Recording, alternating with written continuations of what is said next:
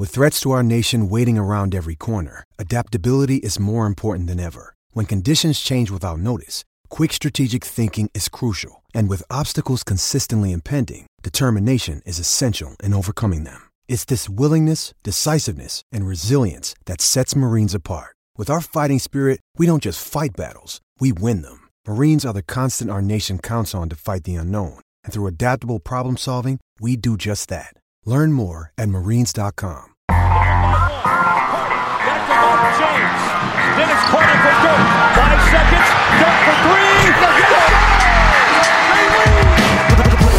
Zaj, nincs egyszer a végén, ha battog a spalding. Minden nap élmény, blokkok és zsákok. Na gyere megmutatom, ez NBA szerelem. Keleten, nyugaton, robban a zaj Nincs egyszer a végén, ha battog a spalding. Minden nap élmény, blokkok és zsákok. Na gyere megmutatom, ez NBA szerelem. Keleten, nyugaton Bye.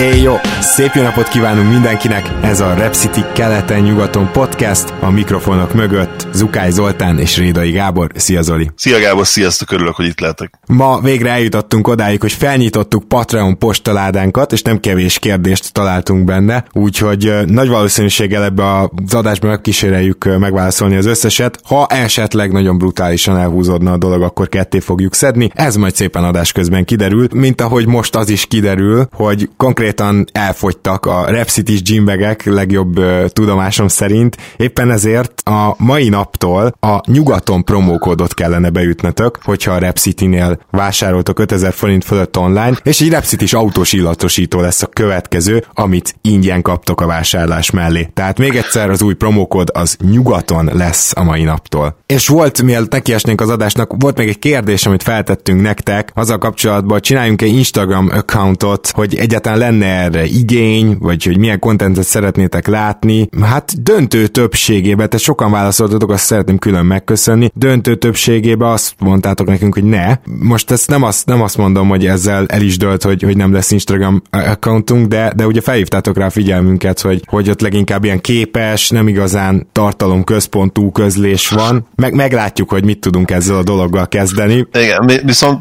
az jutott eszembe, és szerintem lehet, hogy jó helyen kapirgálunk ezzel, hogy ugye volt az a rendezvény, ahol te, természetesen te tetted részvételed, Gábor, ugye te képviseltél bennünket, hogy mindig, és ott mondta neked egy fiatal srác, egy NBA fan, hogy nem is nagyon találkozott velünk, és azért nem találkozott velünk, mert nem követi azokat a csatornákat, ahol ugye jelen vagyunk, és hogy ő speciál ugye az Instagram korosztályhoz tartozik. Most a kérdés az, hogy ha, én fel, ha mi felteszünk egy ilyen kérdést Facebookon egyáltalán, megtalálja-e azokat, akik, akik azt mondanak, hogy igen, légy szíves, csináltak egy Instagram accountot. Igen. Na, Szóval ez nagyon érdekes dolog. Lehet, hogy a vége az lesz, hogy mind a kettőt csinálunk, vagy, vagy nem csinálunk egyiket se, továbbra se. Tehát, Ja igen, itt a, a, a másik, amit az Oli belengetett, az a Twitter. Igen. Most egy olyan beszélgetést osztottál meg a hallgatókkal, ami köztünk lement. Gyakorlatilag a Twittert viszont beajánlották, hogy, hogy azt ők nagyon szeretnék páran, és például engem rohadtul régóta foglalkoztat az, hogy kicsit csipegek Twitteren, mondjuk egy-egy meccsről, amit nézek, akár éjszaka, akkor vissza lehet nézni, mert például Nate Duncanéknek is ez tök jó, vagy én tökre szeretem, hogy, hogy főleg a playoffba szoktam így követni, amikor... Egy, egy probléma a. Twitter, hogy az, az inkább ilyen élő platform, tehát arra a legjobb.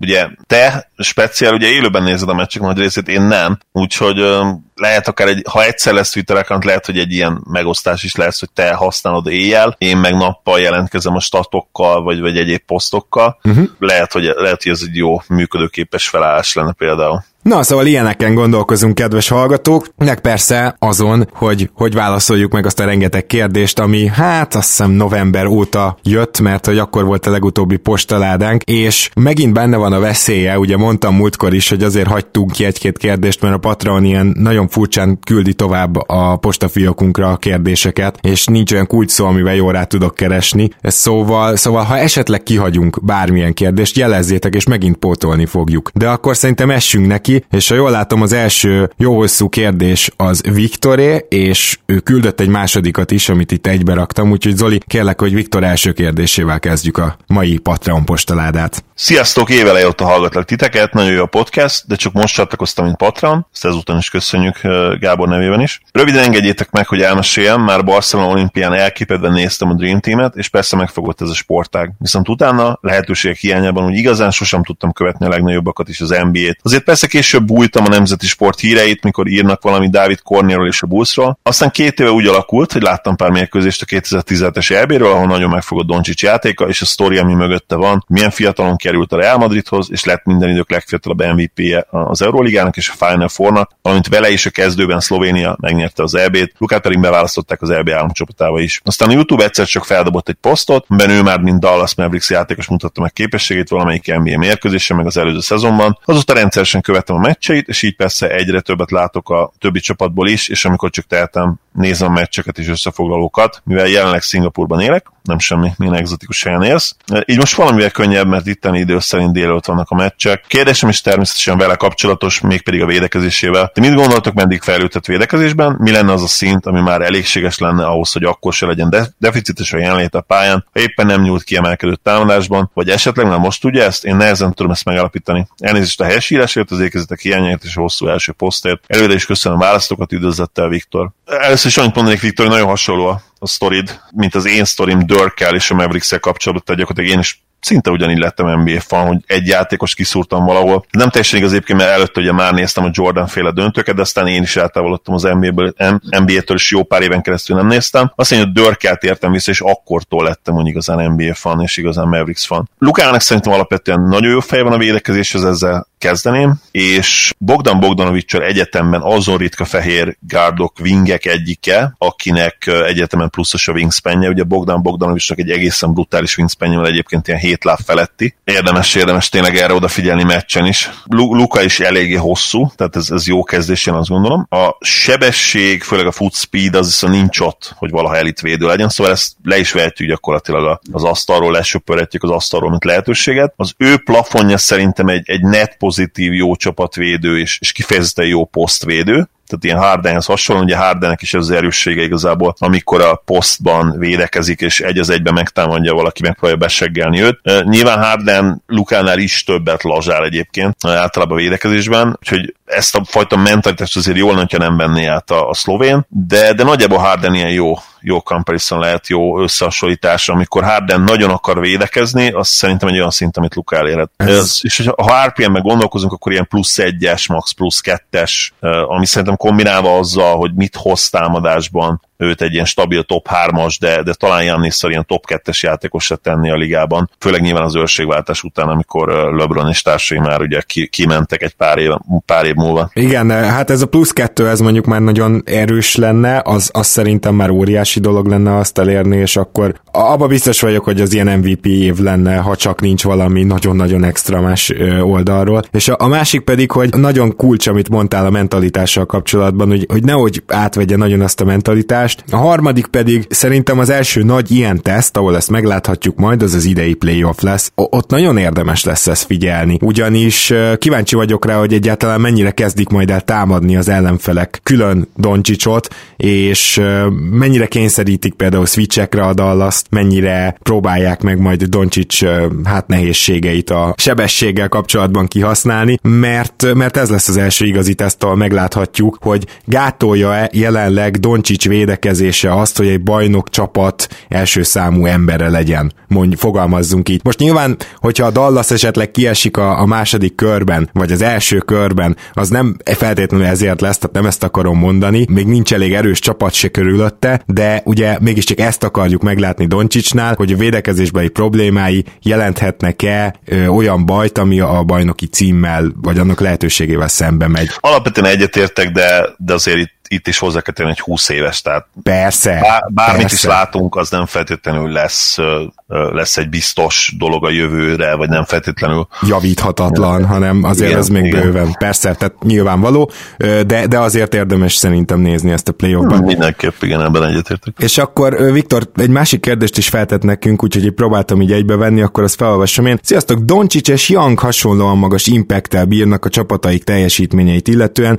mégis az Atlantának jóval rosszabb rosszabbak az eredményei és az összesített rekordja. Ez miért van? Ennyivel gyengébb az Atlanta játékos kerete Mavshez képest? Vagy a sorsulásuk sokkal nehezebb, ezt hozzá kell tenni, hogy ez még egy decemberi kérdés, tehát a, a sorsolás az addig ö, értendő. Ez már csak a draft csere miatt is érdekes szerintem, hogy az Atlanta inkább Youngot akarta Doncsics helyett. Üdvözlettel Viktor, akkor megengedett Zoli erre én válaszolok először gyorsan. Ö, én azt gondolom, hogy az önmagában nem teljesen igaz, hogy Doncsics és Young hasonló impact rendelkezik, mert hogy Youngnak viszont a védekezése jelenleg abszolút ö, az a kategória, amivel nem lehetnél például bajnok. Tehát az ő egyébként elég jó, bár a szezon során kicsit romló támadásbeli impactjét a védekezése lehúzza nullásra körülbelül, vagy nulla alá, mert annyira rossz védő, annyira iszonyatosan rossz védő, és ez már is egy olyan ö, brutális különbség, amivel az Atlantának meg kéne küzdenie, de az Atlanta nem tud ezzel megküzdeni, mert az Atlantában nincsenek jó védők, hiába a Collinsnak az idei felemelkedése, ez így még kevés. Tehát itt már eldől az, hogy ez nem egy győztes kultúra jelen pillanatban még, mert egy győztes kultúrában kellenek olyan játékosok, akik hátrafele vagy, mínusz, vagy, vagy nem mínuszosak, és legalább egy-kettő, aki, aki a védelem bástyája lehet, úgymond.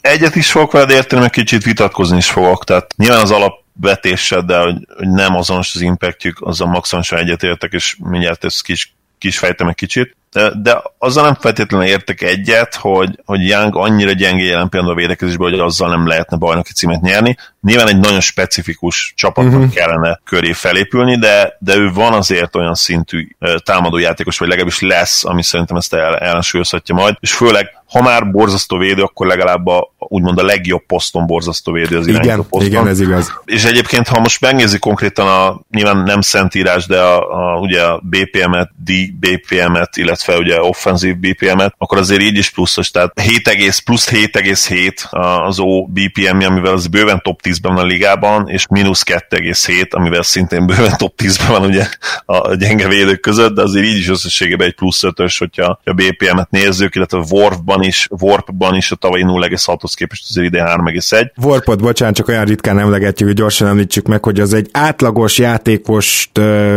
játékost kicserélnél arra a játékosra, ahhoz képest mekkora a különbség, ezt próbálja számban kifejezni a Warp. Így van, így van. És ugye míg tavaly gyakorlatilag egy átlagos játékos szintjét hozta Tré, ugye az újon CV-ben, ami teljesen vállalható egyébként, és nem is olyan rossz, sőt, pluszos volt már tavaly is ugye 0,6 addig idén azért egy elég komoly boostot kapna az a csapat, amelyik az átlagos játék, játékosát ugye kicserélni rá. Abban viszont maximálisan egyetértek, sőt nem is gondolom azt, hogy nagyon vitatkozni lehet vele, hogy, hogy Young és Doncsics jelen pillanatban azért nem hasonló impact rendelkezik. Luka azért lényegesen jobb, vagy inkább sokkal kevésbé rossz védő. Igen. Ez nagyon fontos. Illetve hát a legtöbb, sőt talán az összes impact statben statban azért masszívan vezet, még OBPM-ben is, ugye, tehát ami... Előttem van megnyitva amúgy a PIPM, ott Luka az első, és Trae a negyedik, tehát itt mind a ketten nagyon jók, de Luka még így is egy majdnem másfél lel vezet, tehát hat és fél lel vezet gyakorlatilag, és öt van. Igen, igen, és én azt gondolom, hogyha kicserélnénk a két játékos, szerintem a Mavs egyértelműen gyengébb, a Hawks pedig egyértelműen jobb lenne, de Trae egyébként szenzációs, tehát még ha statok alapján is nézzük, hát most mondta Gábor, hogy PIMP-be gyakorlatilag negyedik a ligában. Mármint, hogy ugye támadó PIP-ben. Támadó, így, van, köszönöm, támadó PIP-ben. És, és egyértelműen pozitív az impactje még ezzel a védekezéssel is idén, annyi, hogy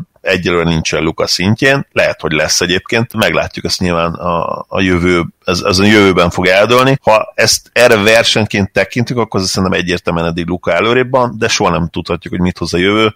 Tré játék stílusa, tehetsége azért őt is szerintem arra predestinálja, hogy, hogy éljátékos legyen az NBA-ben, és ha egyébként ez megtörténik, akkor lehet, hogy már értem, és értemét is veszíti az, hogy, hogy erről a cseréről beszéljünk negatívan a Hawk szempontjából, mert oké, okay, tehát hogy akkor ugye az fog megtörténni, hogy mm, egy, egy all-time great játékos helyett kiválasztottak egy másikat, és, és onnantól kezdve meg lehet, hogy mindig a, a csapat összetételtől, vagy, vagy akár a szerencsétől is függ, hogy éppen kivel mit értél el. Tehát mm, mm. Még, még a Doncsics karrier szinten többet is elérne, nem feltétlenül lehet, hogy tehát ha, ha Jan közel marad, és ő is top játékos, top 5 játékos a ligában, akkor nem biztos, hogy használhatod majd azt, azt az érvet, hogy a Lukával meg ki tudja, mit értek volna, mert lehet, hogy nem. Vajda Robert kérdése, ha tényleg csökken a sapka, milyen hatása lehet ennek a szerződésekre, a CBA megújulására, ha mondjuk addig nem kezd emelkedni. Jöhet-e a trend a frontloaded szerződésekkel, aminél könnyebb tervezni, hogy mikor lehet csapatot építeni? Köszi, Robi. Mindenképp, nyilván. Tehát ugye a max szerződések adottak, tehát x százaléka a sapkának, tehát ebből a szempontból ez változást nem fog hozni, viszont hát nyilván nagyon nem mindegy az, hogy, hogy az mekkora összeg, illetve hát persze, Most, hogyha... Igen, tehát itt a, a, bocsánat, csak a sapka csökkenése, tehát nem, nem az van, hogy, hogy konkrétan, tehát a jelenlegi tudásunk szerint az a valószínű, hogy nem csökken a sapka, hanem az, hogy amit vártak, az az emelkedés nem következik igen, be. Igen, tehát ne, nehézé fogja tenni, nyilvánvalóan most is már nehéz azért csapatot építeni, nem véletlen, hogy sok csapatnak már úgy kell gondolkozni, hogy, hogy a sztárjátékossal, vagy a, a legjobb játékossal utolsó újonc évében még gyorsan adjon valakinek egy maxot, ugye a Sixersnél is ez történt, aztán, hogy ez jó vagy nem, az, az nyilván később derül ki, tehát a Sixersnél is simán elképzelhető, hogy, hogy, hogy ez nem fog bejönni, és nem biztos, hogy egyetértek mindig az az érvese, hogy valakinek muszáj volt adniuk, és valakit meg kellett, mert hogy akkor hosszabb, akkor tudtak nagy szerződést adni utoljára, ugye még Simons új szerződésének az elkezdése előtt. Oké, okay, ez, ezt én értem, de, de ugyanakkor meg ez azt is jelenti, hogy olyan játékos igazolsz, akire nem biztos, hogy szükséged van, mert éppen akkor a, a piacon ő elérhető. Hmm, igen, és azt is látjuk ugye, hogy az idei, hát free agent piacnak nehéz nevezni, de, de ami idén lesz nyáron.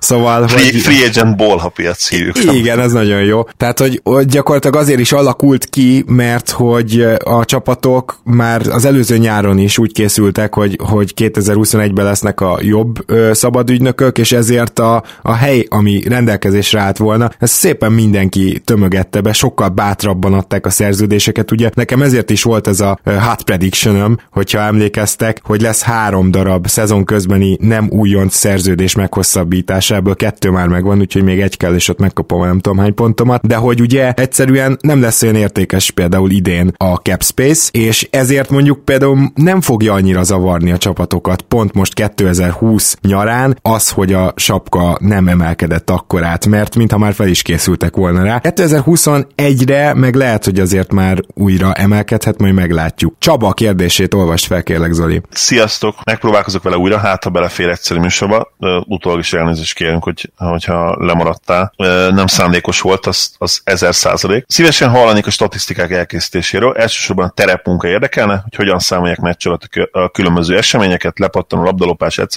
Érdekelne, hogy egy ilyen, hogy ez ilyen szinten, hogy megy manuális emberi erőforrásos munka, Joe bácsi számolgat, remélve, hogy keveset hibázik, és látása sem romlott nagyon, hogy van valami csili okos gép, ami megoldja. Van valami infotok erről, akkor szívesen hallgatom köszi a foglalkoztok vele, Csabi. Én utána néztem egy kicsit, és emberek számolják még ma is, régen is emberek számolták, és ez a Joe bácsi, ez nagyon jó, hogy ezt írtad, mert konkrétan van egy ilyen híres manus is, aki, aki a leghíresebb úgymond ilyen statistician, ami hát, hát magyarul ugye statisztikus, de én nem szívesen mondanám statisztikus, mert statisztikus kicsit más jelent ugye magyarul, de mindegy értitek, és változott ez az idők során, most már csapatokban dolgoznak, konkrétan négy fős csoportokkal, és van ebből a négy fős csoportból kettő elsődleges és kettő másodlagos statisztikus, tehát emberi, manuális számolás van még mindig, és aztán a meccs végén gyakorlatilag összenézik a statokat, így kevesebb esély van arra, hogy problémák történjenek. Egyébként találtam egy tanulmányt is gyakorlatilag arról, hogy, hogy ezeknek a statisztikusoknak a, a bias úgymond, tehát a... A hazai e, csapat felé hajló keze. Igen, csapat felé hajló keze, köszönöm, az életben nem tudtam volna ilyen jól megfogalmazni, köszönöm Gábor. És találtam egy 21 oldalas PDF tanulmányt erről, amit fel fogok tölteni kommentbe. Nem tudom, hogy lesz-e olyan hallgatónk, aki elolvassa ezt majd, de fel fogom nektek tölteni, mert nagyon érdekes, hogy valaki erről a témáról gyakorlatilag egy, egy 21 oldalas tanulmányt csinált, hogy mennyire részrehajlóak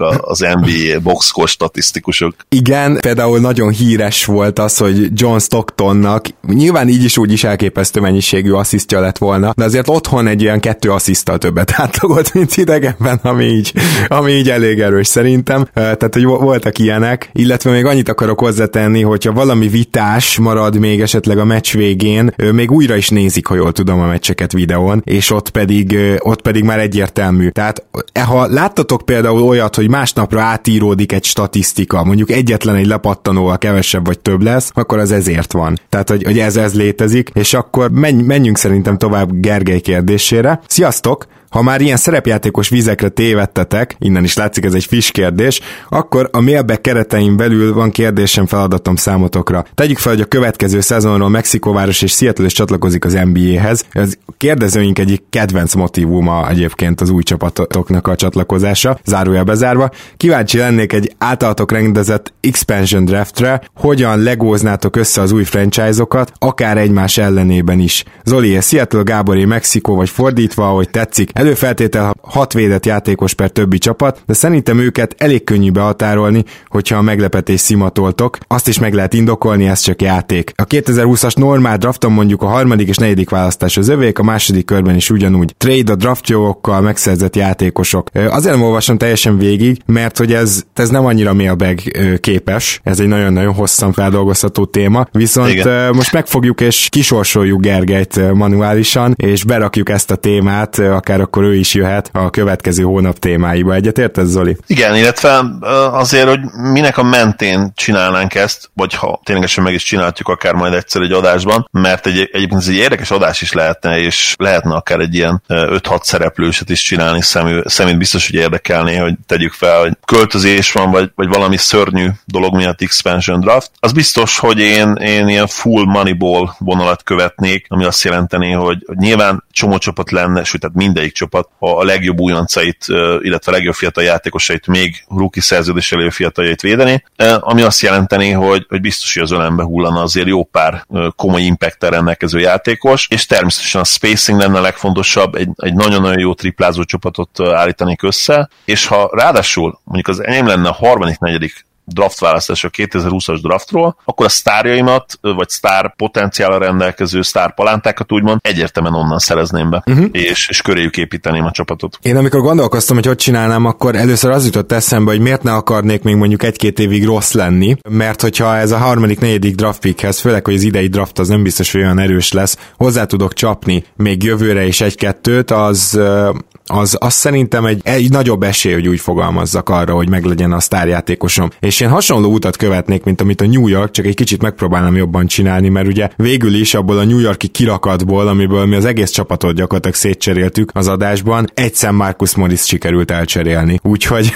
úgyhogy innentől, innentől egyébként semmilyen magyarázat nem áll meg a New York 2019-es nyarára, de ezt csak így retrospektíven mondom és zárójelbe. Na, de hát ez lenne nekem, hogy, hogy valószínűleg egy évesnél hosszabb, vagy maximum két éves szerződéseket vennék át. Próbálnék olyan jó játékosokat, akik, hogyha több lehetőséget kapnak, akkor eladhatók lesznek, és hát most már, most már így azt gyanítom, hogy akkor inkább két éves szerződésekkel megpróbálnék minél többet kihozni belőlük cserék útján. Igen, ezt a, főleg az elejét azt abszolút adom, tehát hogy legyünk rosszak még egy pár évig, tudjátok, hogy én erre mindig vevő vagyok.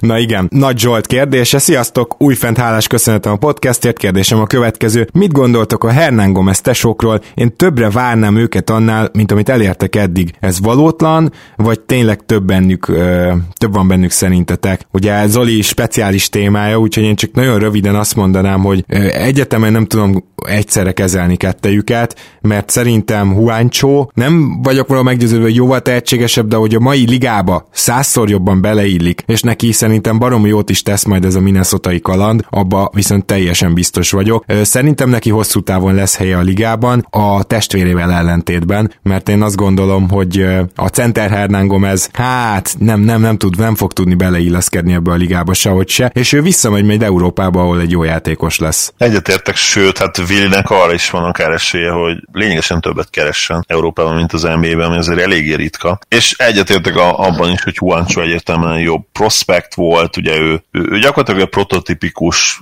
elitméretekkel rendelkező wing játékos volt, és majdnem a Lataribe kelt el ugye a 2016-os drafton. A dobása az az NBA-ben hát soha nem volt konzisztens, de ő egyébként egy, egy, egy kiváló dobó volt még Európában. Fejlődő hármassal, mert ugye azért azt hozzá kell tenni, hogy, hogy, hogy az ő triplája azért hát szintén egy ilyen work in progress volt, és az egy problémám van egyébként vele, hogy hogyha nincs az a betegség, ami ugye az a híres csókbetegség mononukleózis, akkor szerintem akár ilyen breakout éve is lehetett volna. Egyébként amióta most a, a minnesota játszik három meccsen, azóta szenzációs, úgyhogy kiderül, hogy, hogy ez egy ilyen fellángolás volt el. Most pont nem jött, nem jött jól neki az All-Star szünet, mert egészen hihetetlenül kezdett Minnesota-ban. Bár ugye friss hír, hogy Carl Anthony Towns a csuklója miatt határozatlan ideig a mondat második felét egy tank így elsodorta, amit átment keresztbe, szóval, szóval, hogy ez nem biztos, hogy rosszat tesz neki, mert annyira nincsen magas ember, hogy nem hogy négyesbe, hanem állítom, hogy még centerbe is láthatjuk majd. Az, uh, az még kemény lenne. Jó, Zsolt, sziasztok, új fentállás. Uh, igen, oké. Okay. Ákos kérdését olvast fel, kérlek Zoli. Ákos kérdését olvasom fel. Sziasztok! Szerintetek lesz olyan játékos, aki a 2020-2030 közötti időszakban még legalább két bajnoki címet szerez, és eléri az ötöt és utoléri Bryant-et? James vagy Curry fog több bajnoki gyűrűt nyerni, karrier, nyerni karrierje során, akkor szerintem így annyi kérdést tettél fel, hogy így haladjunk sorban. Lehet, és meg is említetted a kettő játékost, akiben ez benne lehet, ugye, még Durant kiegészülve természetesen, vagy James, vagy Curry, vagy Durant az, az, azok, akiknek erre bármi esélye van. Többeknek természetesen nem, hiszen senki nem áll gyakorlatilag most hárommal a top játékosok közül, nyilván róluk érdeklődtél te is. És hogyha tippelnem kéne egyébként, hát én azt gondolom, hogy akkor nem, nem fog már kettőt nyerni egyik Egyetértek. sem. Igen. Uh, szerintem Van ne, Netsből én nem nézek ki semmit, megmondom őszintén, tehát tudom, hogy Nets fanok emiatt most már utálni fognak engem, de, de én, én a döntőt se látom egyelőre ebből, és tényleg egyszerűen nem. Most minap néztem egy tök jó videót, Durant nagyon jól néz ki, a dobása gyakorlatilag nem lassult le egyáltalán, szenzációs, nagyon drukkolok neki, hogy, hogy visszatérje, mint elit játékos, de még ha így is lesz, én, én alapban nem tudom, hogy egy peak Irving és egy peak Durant, amit biztos, hogy nem fognak elérni azt a szintet, tehát hogy én abban sem biztos, hogy az mit ért volna el az a duó. Bizony. Curryben vagy Bryantben nyilván a csapatok miatt benne lehet még egy, egy nagy run. Brian, Bryant-et mondtál talán így a meghalt legenda ja, bocsánat, igen, pont, igen, azt ugye pont itt olvastam közben kérdést, hogy utolérhetik a Bryant-et. LeBron a csapata miatt jelen pillanatban én azt gondolom, hogy nagyobb eséllyel indul egy kicsit, nyilván azért, mert hát ugye neki az idejév is játszik, ami rohadt nagy előny, amikor egy 30, idén 35. életévet betöltő játékosról beszélünk, illetve körülről, aki mondjuk fiatalabb, de hát azért ő is most már 32 lesz, azt hiszem 88-as talán. Igen, tehát James vagy Curry, ha mondjuk valaki most a pisztolyt a fejemhez uh, szorítaná, hogy ez egy kedvenc analógiám, akkor azt mondanám, hogy hogy egyet még nyer valahogy a James Curry duo, de ha az, az lenne kérdés, hogy kettőt nyernek összesen, tehát hogy egyet-egyet, akkor valószínűleg már nem felé hajlanék. Uh-huh, uh-huh. Tehát valószínűbb az, hogy egyet valahogy nyernek, vagy, vagy James vagy Curry, de, de nem gondolnám azt sem, hogy valamelyikük kettőt, és azt sem, hogy mind a ketten nyernek még egyet a következő öt évben. Jó, és akkor menjünk tovább. Gábor, te ezekre? Gyakorlatilag nem tudok mit hozzátenni, mert pontosan ugyanerre gondoltam. Ugye van még itt pár kérdésünk, úgyhogy azt Igen. mondanám tovább. A következő évtizedben lesz olyan csapat, aki legalább két bajnokságot nyer? Szerintem igen röviden. Igen, tehát uh, igazából ez kicsit már csak tippelgetés része, hogy, hogy most látunk-e olyan csapatot, aki újra ilyen dinasztiát építhet? Igen, a, most csak visszagondolunk fejben. 2010-es évek két ilyen csapat is volt. Ugye Heat, és a Warriors. hát, igen, Heat és, és a Warriors. Spurs nyert 2010-es évek kettőt? Nem. Nem, nem, nem. Egyet csak, igen. 14-ben. Viszont volt egy másik döntőjük. Tehát adott esetben három is lehetett volna, és rohadt közel voltunk az, hogy három legyen. Bár akkor meg a Heat ugye nem lett volna duplázó, mindegy. 2000-es években Lakers is és a Spurs is megcsinálta, 90-es években a Bulls is megcsinálta, és a Rockets is megcsinálta, 80-as években megcsinálta Boston a, meg a Lakers. Celtics meg a Lakers is megcsinálta, 70-es években szerintem a Philadelphia megcsinálta. Ugye Igen, mert egymás után nyertek, így van. Meg, most, az, nem, most nem tudom megmondani, hogy volt-e még csapat, de, de valószínűleg igen. Úgyhogy, 60-as évekből meg azt hiszem a New York Knicks talán kétszer nyert, nem egyszer. Igen, kétszer nyert a Knicks, igen, az biztos, biztos hogy kétszer nyertek, és akkor nyilván ott is volt a Celtics, ugye, a, a Russell féle. Csapat, úgyhogy igen, tehát gyakorlatilag szinte garantált mondhatjuk. Tehát nem nagyon volt még valószínűleg olyan évtized, ahol egy csapat ne nyert van legalább kétszer, ami hát logikus is, hiszen az NBA-ben ugye általában a legjobb játékosok csapatai nyernek, majd hogy nem így kisajátítva egymás között felosztva, felosztva az évtizedet. És akkor pont ebbe a kérdésben nagyon jól megy vele a következő kérdésed, hogy születik-e új dinasztia, vagy egymást váltják-e a csapatok. Tehát itt szerintem, akinek így nagyon reális esélye van egy új dinasztia megszületésére, az a Bucks, és ilyen szempont szempontból már nagyon fontos lesz az idei év. Hogyha idén elkezdenek nyerni, mert ugye a Warriors is rögtön az első kör évben elkezdett nyerni, és ez szerintem fontos volt, hogy ne egy ilyen átmeneti év legyen még, ahol már nagyon jó, de még nem sikerül, és a Bucksnak már ugye tavaly volt ez az éve, akkor nem jött össze, tehát hogy, hogy ahhoz, hogy itt egy dinasztia kialakulhasson, ami ez ugye az kell, hogy ezeket a játékosokat meg kell, hogy úgy ez a franchise, meg kell tartani, a Brogdon már el is ment, hogy ahhoz szerintem konkrétan az idei évben nem ártana nyerni a Bucksnak, és akkor nyilván Jánisz is sokkal biztosabb kedvel, meg kézzel írja majd alá azt a hosszabbítást. Most, most másban olyan igazi dinasztiát nem látok, ha csak nem lep meg majd a Celtics két fiatal sztárjelöltje valami brutálisan nagy ugrással. Hogyha ez nem történik meg, akkor ilyen, ilyen klasszikus dinasztia szerintem más nem lehet most. Igen, amik felé elkezdtek lépdelni egyébként hozzáteszem. Tehát milyen csapatokból lesznek, és volt egy kérdésünk a celtics kapcsolatban, és ami nagyjából ezt a témát érinti kicsit, kicsit másféleképpen. Milyen csapatokból lesznek dinasztiák? Hát nyilván kell egy nagyon jó edző, kell egy top, hát én azt mondom, hogy nem is top 5-ös, hanem inkább top 2-es, vagy top 3-as játékos. Úgyhogy azokat a játékosokat kell követnünk, akik mondjuk egy 3-4-5-6 év múlva ott lesznek a top 3-ban. Nyilvánvalóan nem nehéz ezeket megtippelni, én azt gondolom most sem. Az egyikük Jannis, az szinte garantált, Luka elég valószínűnek tűnik, hogy ott lesz, és a harmadik játékos, hát most nehezen tudnám megmondani, talán uh, talán Tré, Morán, igen. Tehát talán, Morán, talán, talán, talán Zion. Zion Tehát ha, ha lesz ilyen dinasztia, akkor valószínűleg az egyik ilyen játékoshoz lesz köthető. És hát nyilván jelen pillanatban Jannis tűnik messze legvalószínűbbnek. Ha esetleg Denvernél, tehát mondjuk Jokic mellé tényleg úgy fel tud nőni MPG, hogy, hogy belőle is gyakorlatilag legit szupersztár lesz, ami én most jelen pillanatban nem is a tehetsége, de inkább ugye az egészsége miatt nem valószínűsítem, akkor ők esetleg még csatlakozhatnak, uh-huh. csatlakozhatnak ehhez a diskurzushoz. Uh-huh. Igen, abszolút adom.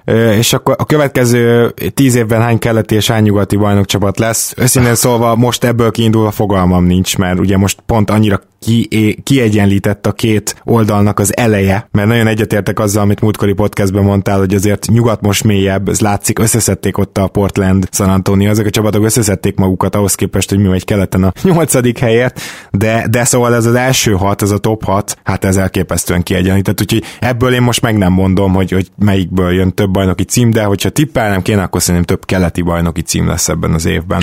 Most kiegyenlítettnek tűnik egyébként azt mondanám, inkább most is úgy fogalmaznék, hogy kelet élcsapat mezőnye mélyebb, de ha megint csak felsoroljuk a liga legjobb játékosait, azért a nagy többség még mindig nyugaton játszik, és nem tudok elvonatkoztatni attól, hogy, hogy bajnoki címeket sztárok nyernek, tehát ha jelen pillanatban tippelnem kéne, akkor azért mondanám nyugatot, mert el tudom azt képzelni, hogy, hogy mondjuk a Bucks, ha hoppó marad idén a Bucks, akkor szerintem jó eséllyel a, a döntőbe egyszerűen egy olyan csapatot találkozott, ahol, ahol két szupersztár van, nyilvánvalóan a két Laker, a két Los Angeles-i csapat a legvalószínűbb ebből a szempontból, és ha ne adj Isten, most nyilván tovább gondolkodom, Jannis lelépne esetleg azért, mert mondjuk idén meg jövőre se tudnak nyerni, hát akkor lehet, hogy ő nyugatra távozna, és na akkor aztán végleg megborulna minden, mert jelen pillanatban keleten ő az egyetlen olyan játékos, akire azt mondott, hogy, hogy igen, rajta keresztül fog menni úgymond a, a playoff versenyfutás, mint ahogy LeBronnál volt. Nincs senki utána igazából. Én, én a Sixers duóban sem hiszek ebből a szempontból annyira. Hát mondjuk ott, hogy az még lehet. Tehát az még lehet, igen. Azt tartsuk fel, hogy ez még lehet, igen. Jó, és akkor egy jósnő megmondta nektek, hogy a Milwaukee Clippers, Dallas, Memphis, Atlanta bajnokságot a következő évtizedben, gondolom nyer, csak az kimaradt, meg tudjátok tippelni, hogy ki melyik évben ö, ö, nyer. Hát én most egyáltalán nem disrespect, de nem. Tehát, hogy... hogy de megtippelni lehet. Meg, megtippelni lehet, csak, csak nem Mi, Milwaukee idén, Milwaukee idén mondjuk a, azért idén, mert ha szerintem idén nem nyernek, akkor lehet, hogy Janis lelép. Milwaukee idén, Clippers jövőre, Dallas, Memphis, Atlanta nyilván nagyon fiatal csapatok, tehát mondjuk 2026, 27, meg mondjuk 29 tessék megtippelt. Ja, ja, én azt mondanám, hogy a Dallas akkor mondjuk nyerjen már 2025-ben, a Memphis 26-ban, és az Atlanta tényleg csak 28 2008-ban. Jó, Gergely kérdése, újabb kérdése, még egy kérdés. Alá is írnám most, by the way, tehát, de ja. szerintem te is, te is Memphis bajnoki címére. Na, hogyne, hogyne, hogyne, ne viccelj. Gergely kérdését akkor olvasd fel, kérlek. Még egy kérdés, az utóbbi években nagyon sokszor iszonyatos teher lett egy-egy hosszabb távú szerződés. John Wall, Wiggins, Chris Paul és különböző játékos és csapat opciók, például Drummond opciója, Cleveland bizonytalansága. Emellett láttunk már néhány kifejezetten franchise barát kontraktot, például Aaron Gordon, és természetesen még ott vannak a Supermax számok, és az ezekre történő sporulás FA piac 2021. Ti hogy látjátok, hogy jövőben milyen jellegű szerződéseket köttethetnek, hogy mind a játékosok, mind a csapatok ne érezzék magukat kizsákmányolva. Köszi Geri. Én véleményem nagyon rövid lesz, ezek a szerződések továbbra is így lesznek, mert egyszerűen ott van szabályba, hogy, hogy mi, a, mi a Supermax, ott van szabályba, hogy mi a, a Designated Max, és nem lesz egyszerűen választás a csapatoknak, mert amikor ilyen talentumokról beszélünk, mint akár Chris Paul, akár, akár John Wall, mondjuk Wiggins szerintem nem ide tartozik, tehát ott azért egyértelműen a csapatot hibáztatnám, de, de John Wall azért top 3 pick volt, Chris Paul is azt hiszem top 5 pick volt, talán 5. helyen vitték el, de nyilván belőle superstar lett, tehát ott a Rockets all-int nyomott úgymond, és hát nem nem volt választásuk, mert ők próbálkoztak, hogy, hogy, hogy ne annyi évre írjon alá, és Paul gyakorlatilag elküldte őket a, a picsába. Plusz előtte az ő nyomására ment, tehát ugye egy változtatás a ligán a CBA-be, tehát hogy Igen.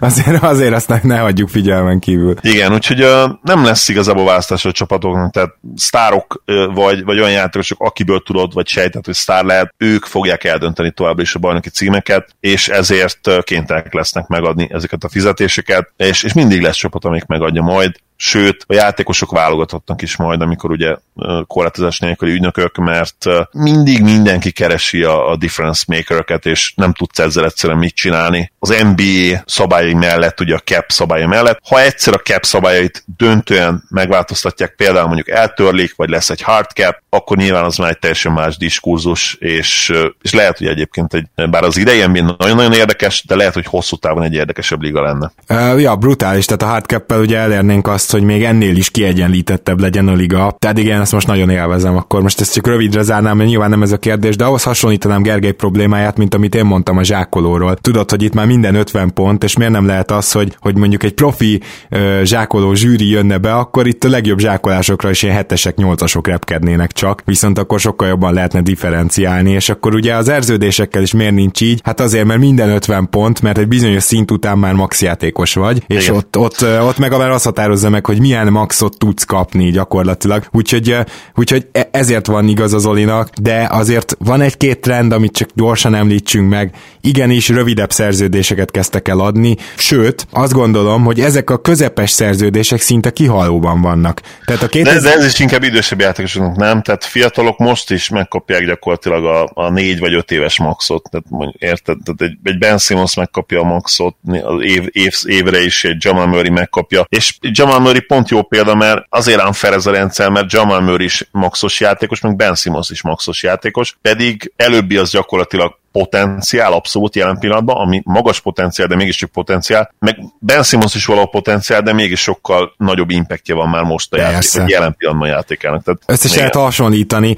csak azt akarom mondani, hogy a 16-os, 17-es nyarakból azért tanultak a csapatok. Tehát most már Mozgov nem kapna négy éves ö, nagy szerződést. Igen, mondjuk ebből a szempontból igazad van, tehát hogy, hogy ha nem a sztár kategóriás játékosokat nézzük, akkor, akkor valóban. Például mondjuk az én Mavericks-ennek a tavaly nyári bargain roleplay player szerződéseit én imádtam már akkor is, és hát utólag szenzációs. Tehát az, hogy gyakorlatilag olyan roleplayereket, mint Maxi, vagy, vagy Seth Curry, vagy Delon Wright, ilyen 7-8, max 9 millióért tudtunk szerződtetni, az, az elképesztően jó. És, és nálunk például szerintem rohadt jó a cap management jelen pillanatban. Teljesen egyetértek, hozzátéve azt, hogy mondjuk a 16-os, 17-es overreaction idejében tudja, hogy nem tudtátok volna ennyire meg Igen, ez őket. valószínű, igen. Csaba Bostonról érdeklődik, sziasztok! Stevens már megint egy top 3-as védekezést rakott össze, amit nem gondoltam volna. Szerintem kis, kis vagy nagy zárójelbe, de mind a ketten hozzátehetjük, hogy mi sem, álmunkba se. Ti miben látjátok ennek a sikerét,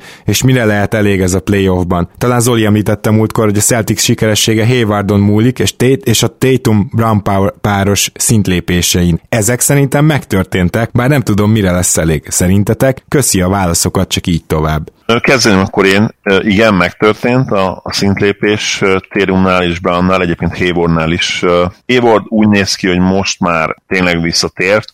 Nyilván usage-ben ne, nincs ugyanott, de akkor se lenne, ha a sérülés soha nem történik meg, hozzáteszem, mert uh, ott van mellette ugye Brown, ott van mellette Kemba, ott van mellette Térum, tehát amúgy se lenne akkora feladata, mint, mint az utolsó jazzes évében, ami ugye a breakout éve volt, mint ilyen uh, hát uh, max játékos, akkor max hát játékos, igen, vagyunk, de nem igen. szupersztár nyilván, tehát Gordon Hayward nem szupersztár, ez teljesen egyértelmű. A Celtics olyan csapat most, amelyik hát le fogja tesztelni azt a, azt a mottót, vagy azt az alapigasságot az NBA-be, hogy, hogy a szupersztárokkal nyerhetsz, mert ennek a csapatnak nincsen szupersztár. Jason Tatum bármennyit is fejlődött védekezésben, sem szupersztár, mint ahogy, mint a Jalen Brown sem szupersztár. És Kemba, ketten, Kemba sem, ezt tegyük hozzá. Kemba sem, igen.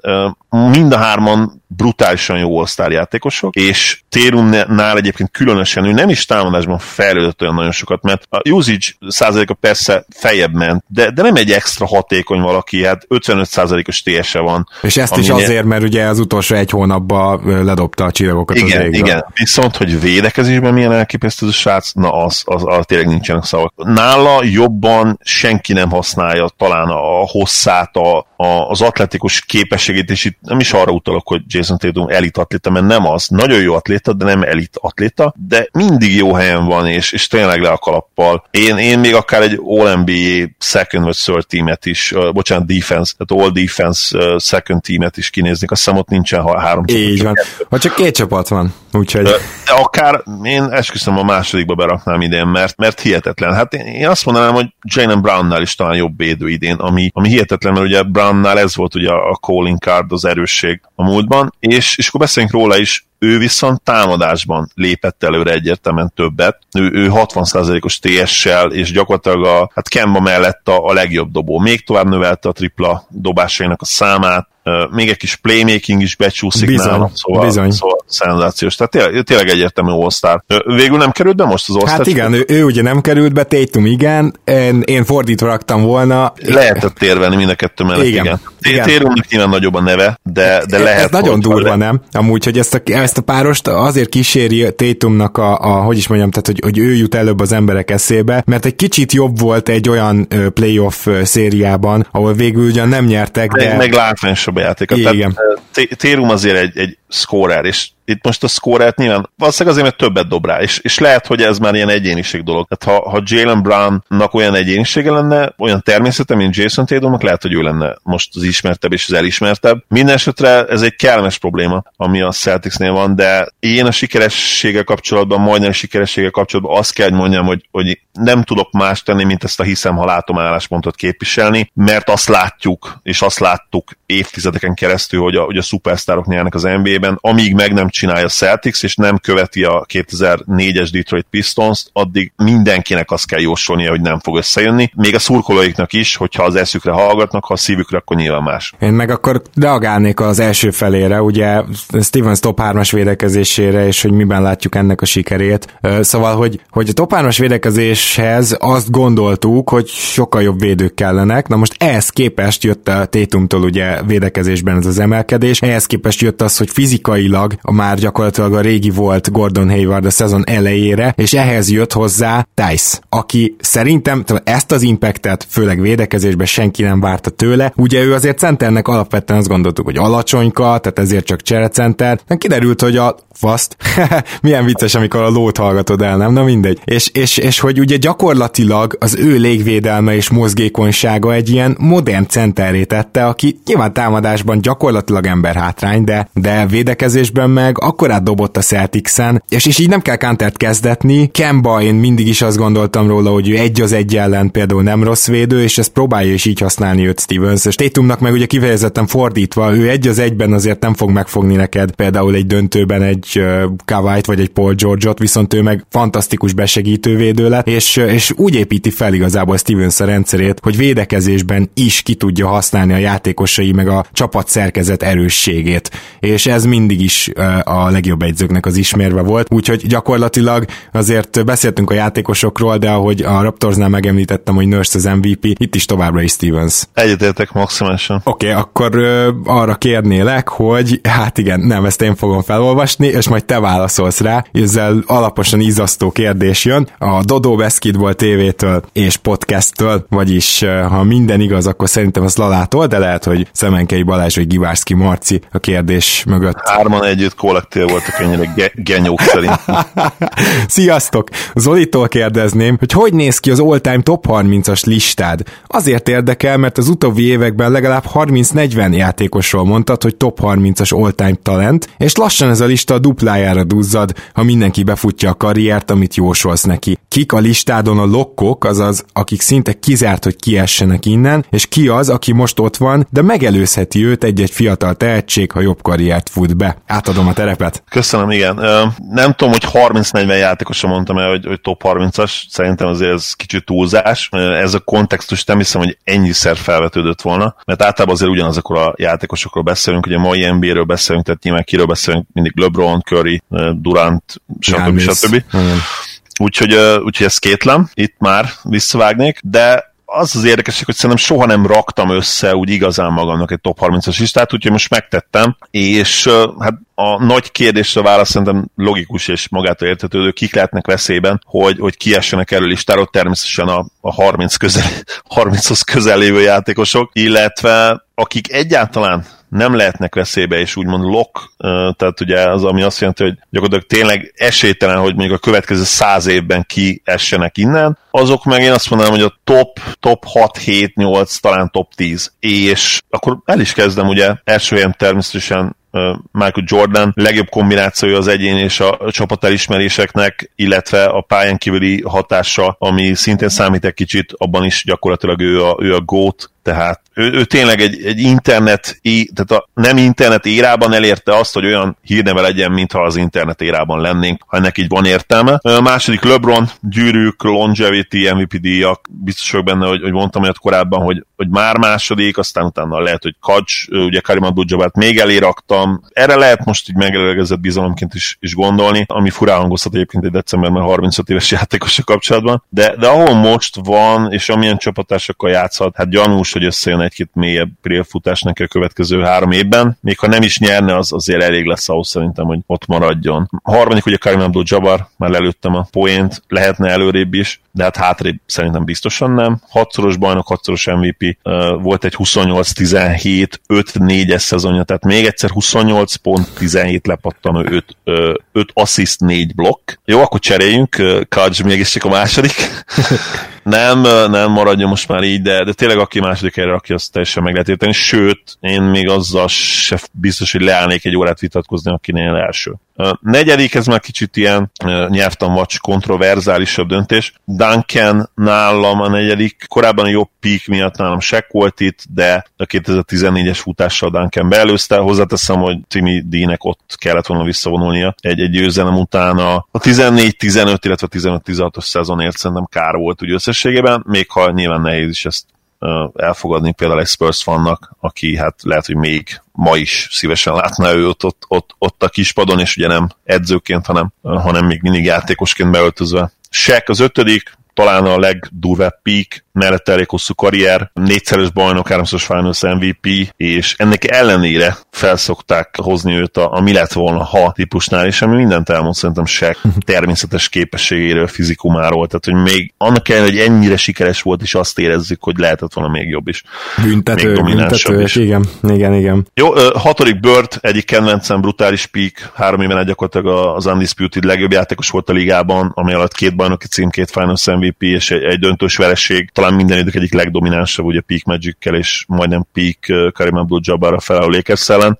Bár, bár fejebb is rakhatnám, van, aki fejebb is rakja, de egyszerűen a longevity az évek száma nincs meg. Magic 7 5 bajnok, 3-szoros MVP. Russell 8 11-szeres bajnok, 5 MVP. Ha csak a csapat sikerek számítanának, ő lenne talán még a, a GOAT is, ugye minden idők legjobbja, de ugye muszáj kicsit lejjebb tolni őt az ére miatt. Wilt, mint minden idők talán legdominánsabb, Shaq előtt mellett játékosa, legdurvább atlétája szinte biztos, azért csak ide kell, hogy férjen négyszeres MVP, és ugye legendák keringenek róla, és itt a legendák az nem feltétlenül mindig pozitív, mert róla tényleg legendák is keringenek, amik, amik valószínűleg nem igazak. Nem csak híres, hanem hírhet is volt, maradjunk ennyiben. Így van, igen. És igen, és most te még a pályán kívüli uh, rekreációs tevékenységet is gondoltál valószínűleg, az, az igen egy másik misét is, misét is Zoli, elképzelhető, hogy itt van az a határ, mert én nálam valószínűleg Wiltnél van az a határ, hogy őról nem tudom elképzelni, hogy kiessen a következő száz évben a, a 30-ból. Igen, egyébként pont, pont jó, hogy ezt mondod, mert na, én is így gondolom. Tehát innentől már azért kicsit nagyobb szórás lehet. 10 és 20 között is szerintem ugyanazoknak az arcoknak kell felmerülni, de például nálam a tizedik David Robinson, akit általában olyan 13-14-15 környéken is akár szoktak rangsorolni, nálam ő egy picit underrated,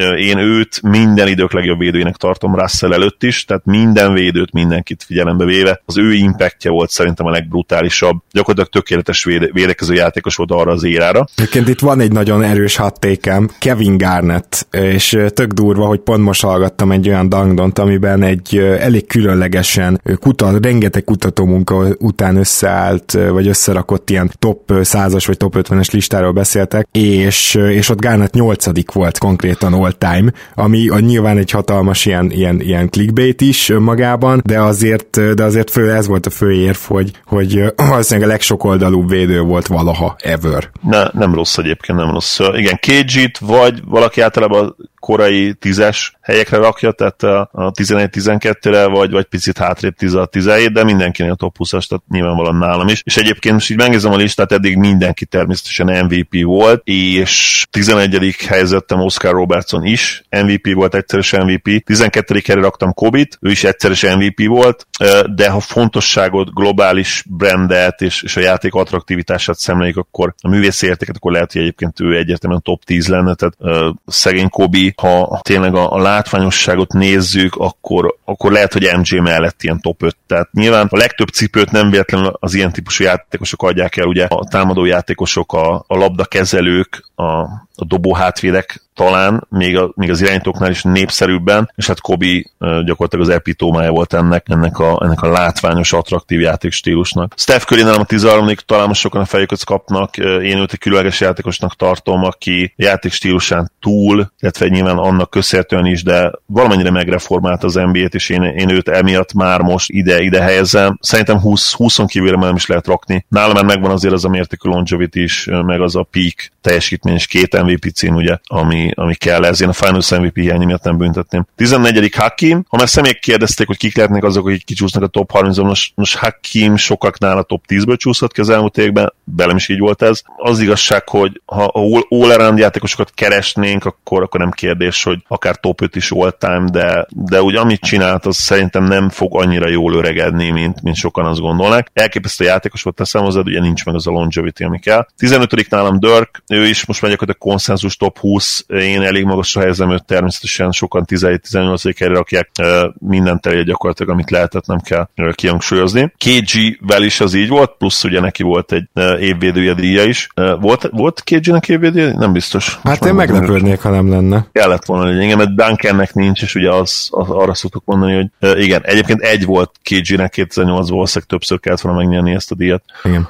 Moses Melon háromszoros MVP a 18 nálam, és őt megelőző egyébként Kevin Durant 17 ugye itt még mindig, mindig mindenki MVP. Carl Melon, a másik Melon a 19 és kétszeres MVP, és az első nem MVP a listán van az 20. helyzet Jerry West, aki ugye hát picit talán túl korán játszott, a később játszik, valószínűleg még nagyobb elismerésnek örvendett volna. Igen hihetetlen támadó játékos volt. 21. Barkley, ugye ennek is volt egy MVP címe, 22. Julius Irving. A következő MVP nélküli játékos Scottie Pippen, aki gyakorlatilag a kiegészítő játékos epitómája. Szóval nem menjünk bele, hogy mennyire Jordan kreálta őt, szerintem nem annyira, mint amennyire sokan gondolják azt. 24. D-Wade, ugye neki sincs MVP-je, de a peak évében gyakorlatilag uh, konszenzus top 3-as játékos a ligában. Sokak szerint kellene, hogy legyen egy MVP címe, nem is feltétlenül nem értek egyet ezzel. 25. John Havlicek, 26. Harden, ugye az újak közül még egy név, aki hát bajnoki cím nélkül nem nagyon mászhat majd be a top 20-ba, de bármennyire is nem szereted azt, amit csinál látványra, ha nem szereted, akkor is itt a helye szerintem. CP3 a következő aktív játékos a listám, ugye neki nincs MVP címe, sokak szerint kellett volna nyerni egyet 2008-ban, amikor Kobe kapta meg az övét. 28. Nash, csak azért, mert nagyon-nagyon kedvelem, van, aki 32-33. hely környékére, vagy akár 35. hely környékére szokta rakni. Engem nem fogsz hallani reklamálni, az biztos. Igen, 29. John Stockton, hogy legyen még egy irányító. Ugye neki sincsen MVP címe, az 5-6 nem MVP közül ő félt be még a top 30-ba, és 30 helyzet nekem Volton, Bill Volton, akiről a minap is beszéltünk a csoportban, hihetetlen erős píke volt, ugye ő is nyerte egy MVP címet, illetve két bajnoki címet, az egyiket már inkább ilyen roleplay státuszban, de a másikat mind gyakorlatilag gyakorlatilag egy teljesen, nem teljesen, totálisan domináns. Igen, de elő-hátul domináns. Elő-hátul domináns játékos, és valószínűleg a legjobb játékos a ligának abban az évben. Talán egy olyan MVP van, amelyik aki kimaradt, nem bocsánat, kett, igen, most akkor még egyet, akkor három, szerintem három MVP van, aki kimaradt a top 30-ból. Ellen Iverson, Derrick Rose, és azt hiszem Wes Anseld, őke, őket nem helyezném be egyszerűen. Wes Anseld egyébként talán még megérdemelni, a, a másik kettő szerintem egyetemen nem. Rozzal nyilván nem is lehet vitatkozni semmilyen szempontból. Uh, Iverson azért sokan a top 30-ból rakják, de inkább azért őt is inkább ilyen 40 és 50 közé szokták, és igen. Aki az újak közül esetleg betörett, talán Russell Westbrook, bár én megmondom, hogy nem valószínű, hogy bármikor top 30 fogom őt, őt elhelyezni, és hát nyilván még fiatalabbak közül Jannis most már két-három éven belül itt kell, hogy legyen, én azt gondolom, és valakit kiszor majd itt a, a 30 végéről. Kawai, hiába nem jó longevity, itt lesz szintén, nem kérdés. Jokic, ő érdekesebb, a top 40 szerintem garantált egy pár éven belül. Pau Gasolnál egyértelműen lényegesen jobb játékos, és ugye Pau Gasolt ilyen 45, 46, 48. hely környéken szokták, tehát Jokic 27-28 éves korára szerintem már a 40-en belülre érkezik, aztán az, hogy, hogy ténylegesen 30-a be tud törni, az nyilván attól függ majd, hogy mit csinál a play -ban. Igen, akartam mondani, hogy már a csapat sikerek is például neki is kelleni fognak, az majdnem biztos vagyok ebben, igen. Vagy ha nyer egy MVP címet, az már gyakorlatilag most a mondjuk jövőre, vagy utána már a top 40 40 epítetni automatikusan csapat siker nélkül is. Szóval ez a listám, Dodo Podcast, remélem, hogy elégedettek vagytok. Körülbelül egy ilyen, hát egy jó órát rásztántam, úgyhogy már, már elértétek a célatokat, hogy végre készüljek egy adásra. jó van, akkor én András kérdésével, bocsánat, Árpád kérdésével folytatnám. Régóta formálódik bennem a kérdés elsősorban Szaboniszék, Riverszék, Körjék esetén hozhat bárkiket a liga tört, hozhatok bárkiket a liga történelmében. Melyik apa-fia város volt a legmeghatározóbb a saját idejeikben, és összességében a ligára nézve. Szeretnék gyorsan válaszolni, hogy azért nem tudok igazságosan dönteni, meg megnéztem még Nanszéket is, meg jó, jó sokat, de, de szóval, hogy az a helyzet, hogy, hogy mivel Curry annyira domináns játékos, hogy épp az előbb hangzott el a 15-ön belül a neve, és nekem még azt hiszem nincs 15-be, de 20-ba van nálam is, ugye. Tehát mivel ő ennyire domináns játékos, ezért, hogyha, hogyha az édesapja Del egy uh, utolsó csere lett volna, vagy nyári ligás játékos, még akkor is megnyernék ketten együtt ezt a versenyt. Igen, viszont egy kiváló roleplayer volt, akinek elég hosszú NBA karrierje volt, hogy emlékszem, ilyen 10 plusz év, de most megnézem. Úgyhogy nálam is egyértelműen ők nyertek. Nyilván volt még kombináció, olyan kombináció, ahol, ahol valamelyik sztár volt nyilván általában az apa, mert a gyermekek nagyon nagy részben nem szoktak olyan jók lenni, mint, mint az apjuk. Egyszerű matematika nyilván. Ha valaki már előtted megcsinálta, meg, meg hát kicsi az esély hogy egy családon belül két, két all-time great játékos van. Úgyhogy, úgyhogy nem, nem kérdés, hogy a körjék. Ha esetleg, bár nem tudom, szab, az a hogy szabadsz most, ha többszörös all is lesz, akkor sem fog nyilvánvalóan elérni köri szintjére, illetve hát az a, a fater meg nem fog mágikusan visszamenni az időbe, és, és előbb átjönni az NBA-be, úgyhogy Igen. az a hajó is elment. Igen, egyébként 15 éves NBA karrierje volt gyakorlatilag Del Currynek, úgyhogy ma, ma ez nem kérdés, hogy, hogy körjék, talán egyszer majd LeBronék lenyomják őket, vagy egy másik, másik apa-fia kombó, de jelen pillanatban körjék. Másik kérdésem a kedvenc csapatomhoz szólna, mit gondoltok a Clippers jelenlegi helyzetéről, szükséges lenne az erősítés, és ha igen, oda, hova, ugye ezt hozzá kell tenni, hogy ezt a, a csere határidő előtt kaptuk ezt a kérdést, és itt éppen ezért csak annyit mondanék, hogy ezzel, hogy Reggie Jackson ki, ki lett vásárolva, és ő is érkezett a Clippersbe, valamint Morrisért is tudtak cserélni. Összességében azt mondom, hogy gyakorlatilag minden gyenge pontját befette a Clippers, tehát zseniálisan sikerült számukra az erősítés, mert kaptak ballhandlert, nem kell, hogy rögtön egy kezdő szintű irányító jön ez a csapathoz, ezt láttuk, illetve Lou Williams önmagában az, de, de hogyha Lou Williams-t és Reggie jackson szét tudják szedni majd játékidőben, akkor mindig lesz egy normális ballhandler a csapatba, aki pick and is tud hívni, és kaptak még egy olyan winget, akivel olyan, olyan védekező line küldhetnek fel a playoffba, hogy szem nem marad szárazon. Tehát én azt gondolom, hogy nem tudom, hogy mit gondoltál, kedves Árpád, a cserehatáridő előtt, de most biztosan elégedetnek kell lenned. Talent szempontjából, össztehetség szempontjából a Clippers a liga legjobb csapata, főleg a playoff kontextus nézzük, ez szerintem nem kérdés, nem lehet, nem lehet ezzel vitatkozni. Lakers fanok nem lehet, örüljetek bele. De abban nem vagyok biztos, hogy ez, ez a két igazolás például nem-e hozhat magával több problémát, mint, mint ami hasznot, mert mind Reggie Jackson, mind pedig azért eh, Morris, hát kérdőjeles eh, puzzle darabkák, ami a, ami a csapatkémiát illeti, és én ebben azért látok itt potenciális problémákat, viszont ha Doc ezt megoldja, és tényleg mindenki kidolgozza belét, és, és régebbi nagyobb usage-a rendelkező játékosok, mint például egyébként pont Reggie Jackson, tényleg van ez a buys into kifejezés, tehát tényleg csapategység részei lesznek, és, és az egójukat hátradobba küzdenek egy közös célért, és egészségesek lesznek, akkor szerintem a Clippers nem állítja meg senki, Jannis sem, és a Bucks sem a döntőben. De ha ez nem történik meg, akkor azért lehetnek problémák, és, és nyilván, ha nem menne, vagy ha nem megy a szekér, akkor különösen felmerülhetnek. Olyankor jönnek ugye elő általában aki a, a chemistry problémák, úgyhogy nagyon kíváncsian várom ezt a, ezt a clippert. Olyasmi útról eszem, amikor van ez a ilyen bombát össze, összerak valaki ilyen különböző anyagokból, tökéletes elegye meg kell, hogy legyen. Ha nincsen meg, akkor felrobban bármikor. Clippersnél is ez van. Viszont ha, ha megvan ez a tökéletes elegy, akkor ők tudják időzíteni azt a, azt a robban, robbanást, amikor ők akarják, és nyilván az a döntő lenne, akkor, akkor ők el fognak tarolni mindenkit. Igen, gyakorlatilag nem tudok mit hozzátenni. András kérdése, sziasztok, az lenne lenne a kérdésem, hogy szerintetek változtatta a rosteren Donny Nelson és Cuban most, hogy Pavel valószínűleg hosszú időkre kidőlt, ugye erre Willi Corlistein jött, fognak cserélni, igen, illetve vagy nem, nem cseréltek, de aztán ugye még MKG is érkezett. Ha igen, kiért és milyen áron, tehát ez nyilván korábbi kérdés. Én személy szerint nagyon kedvelek mindenkit a mostani keretből. Sajnálnám, ha bárkit elcserélne. Talán Courtney Lee esetleg jó érkező esetén Branson-t áldoznám be a max, de őt is fájó szívvel, ezért kit lehetne kapni köszi, és köszi az mindig színvonalas munkáját. Ugye, bár kicsit outdated a kérdés, de szeretném így tovább görgetni neked, Zoli, hogy, hogy például a, a Branson, Courtney Lee és mondjuk a Golden State más, idei második köröse csomagot. Sajnálod-e, hogy, hogy nem váltottátok esetleg egy Morrisra, vagy... Nem, nem, nem, egyetemen nem a válasz jöttek ugye hírek, nem tudom, olvastad el, hogy nagyon közel voltunk egy, egy harmadik úgymond ilyen nagy piece megszerzéséhez, találgatnak, hogy ki lehetett volna ez a játékos. Én, én olyat olvastam, hogy lehet, hogy a Spurs játékos lehetett, de akkor DeRozan lenne.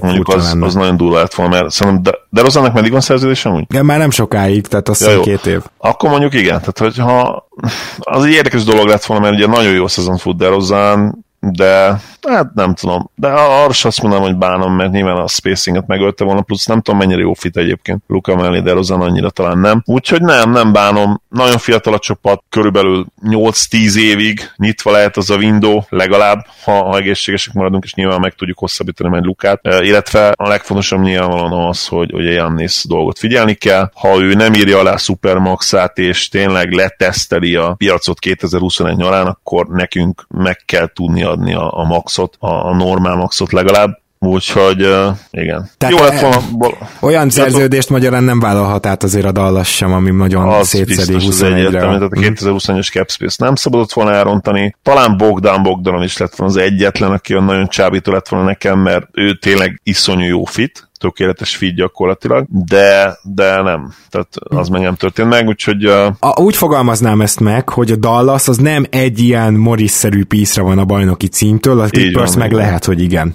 Tehát, hogy a Dallasnak ezért nem, érdem, nem volt érdemes fél év Morrisért beáldozni értéket sem. Igen, csak azért, hogy mondjuk kicsivel több esélyünk legyen bejutni a második körbe, vagy ott mondjuk kompetitívnek lenni. Felesleges ez, tehát a, úgyis azon múlik a, a mi esetleges bajnoki címünk, hogy Luka hogy fejlődik, hogy képi fel tud mellé nőni, mint egy ilyen top-top 20-as játékos, vagy top 15-ös játékos, vagy akár top 10-es játékos, mert ha ez meg, megtörténik, akkor onnantól kezdve sinem vagyunk, mert nem is muszáj egy harmadik nagy pízt hozni melléjük, hanem lehet mindig fitre menni, és úgy retoolingolni köréjük. És a következő kérdés az Dánielé. Én tudom, hogy erről a témáról beszéltünk, vagy, vagy az van, hogy esetleg Dániel kérdése most másodszor merül fel, de szerintem nem, hanem hogy valaki ezt konkrétan megkérdezte az előző mailbagben talán. Mindegy, egy szempont van, ami alapján ezért szeretnék reagálni. Aiton is Collins eltiltásával kapcsolatban milyen érdekesebb, tanulságos korábbi dopinggyanús esetek voltak, amiknek nagyobb hatása volt liga szinten. Hát olyan, aminek nagyobb hatása hatása volt liga szinten, olyan nem volt ezt így konkrétan. Igen, ez fontos hozzátenni, hogy az NBA állítólag nem egy doping érzékeny liga, illetve ha az is lett volna, sose derült volna ki, mert nagyon-nagyon-nagyon-nagyon hosszú ideig lópikula volt az ellenőrzés. Igen, és a, a legvicce, a világ vicce az, hogy ugye növekedési hormonnal egy Nick Calatez bukik le, meg egy Hedotürkuglu, tehát hogy ez, ez így nem nagyon tudsz mit kezdeni. Igen. Pár, évre, pár éve most már úgy néznek ugye HGH-ra is, Igen. a növekedési hormonra, de én, meg, én ezeket mindig megkérdezem, és, és nem azért, mert bármi bias van bennem ellenük, mert én ugyanezt mondanám, hogyha szerintem, ha egy Roger Federer lebuktam, egy Rafael Nadal, a sport egyszerűen nem engedheti meg magának, hogy őket elmeszeljék évekre. Ugyanez a helyzet egy LeBron James-el, ugyanez a helyzet egy Giannis Antetokounmpo-val. Tehát most ne legyünk nem naivak most őszintén, ha a Giannis holnap megbukna valamivel, tényleg bárki azt gondolja, hogy hogy a liga elmeszelni őt egy évre. No way. Nem, és egyébként az nagyon vicces, hogy ezek a 25 meccses eltiltások, amit Aiton és Collins kapott, tehát a kerékpárban ezért két évek tiltanak el, tehát hogy azért ez is, igen. ez a 25 meccs, ez, ez is valahol egy vicc. Na mindegy. És, hát, és egyébként megkockáztatom, bocsánat, még ezt hozzátettem, hogy a szurkolók se akarnak ezt. Most, ha megkérdezni egy szurkolót, hogy LeBron James tiltsak e két évre, ki a franc mondaná egy NBA szurkol azt, hogy igen. Maximum a leges-leges legnagyobb héterei, senki más. Így van, így van végül is valahol ez a 25 meccses eltiltás egy elég jó ilyen, ilyen átmenet a kettő között, azt kell, hogy mondjam. Hogy tényleg bűnösek-e Collinszék, erről ugye beszéltünk sokat, de, tehát itt az a helyzet, hogy valamit csak elfettek azzal az anyaggal, például ugye, tehát Aiton egy olyan anyaggal bukott meg, ami, ami más doppingszerek elfedésére használható, és akkor persze lehetett mesélni, hogy hogy került a szervezetébe, de hogy a francba került volna a szervezetébe, tehát én, én, én ebből egy szót se hiszek el. Fokrém, fokrém. Igen, igen, Collins esete egy picikét más volt, tehát ott, ott el lehetett hinni, hogy, az,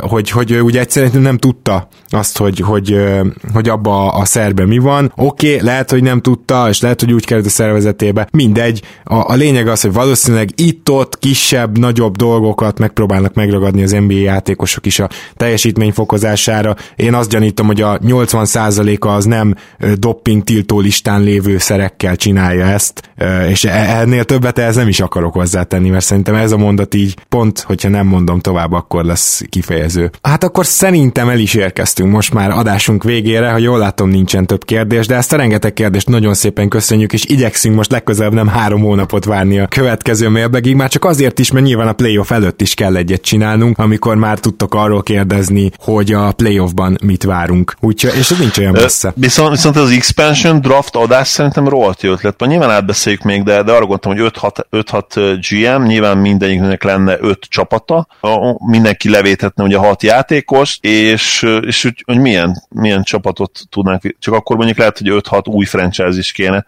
vagy, vagy társ GM-ek lennének, mondjuk, és akkor kettő új csapat, nem mindegy, ezt átbeszéljük, de írjatok ezzel kapcsolatban, hogy szeretnétek egy ilyen adást, mert szerintem ez rohadt érdekes lehetne. Így.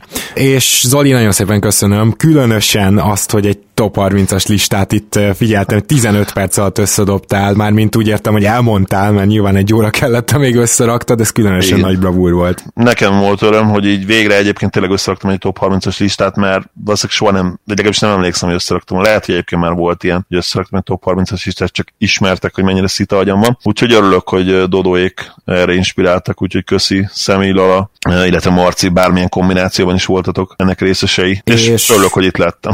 Igen, én pedig a kedves hallgatókat arra inspirálnám, hogy kövessenek minket, amíg nincs Instagramunk, lehet, hogy nem is lesz, amíg nincs Twitterünk, nem tudjuk, hogy lesz-e, addig Facebookon, iTunes-on, Spotify-on, YouTube-on, és természetesen Soundcloud-on, ezeken tudtok minket követni, és természetesen még ott a Patreon is, ahol úgy tudtak beszélni, hogy havonta egy dollár a minimum, tehát hogyha valaki egy fagyi árával támogatna minket havonta, akkor az ott megteheti, és nagyon szépen köszönjük a sok-sok kérdést és a támogatásotokat is. Hamarosan jelentkezünk, ez a hamarosan lesz szerintem jövő hét hétfő vagy kedd, addig is minden jót nektek, sziasztok!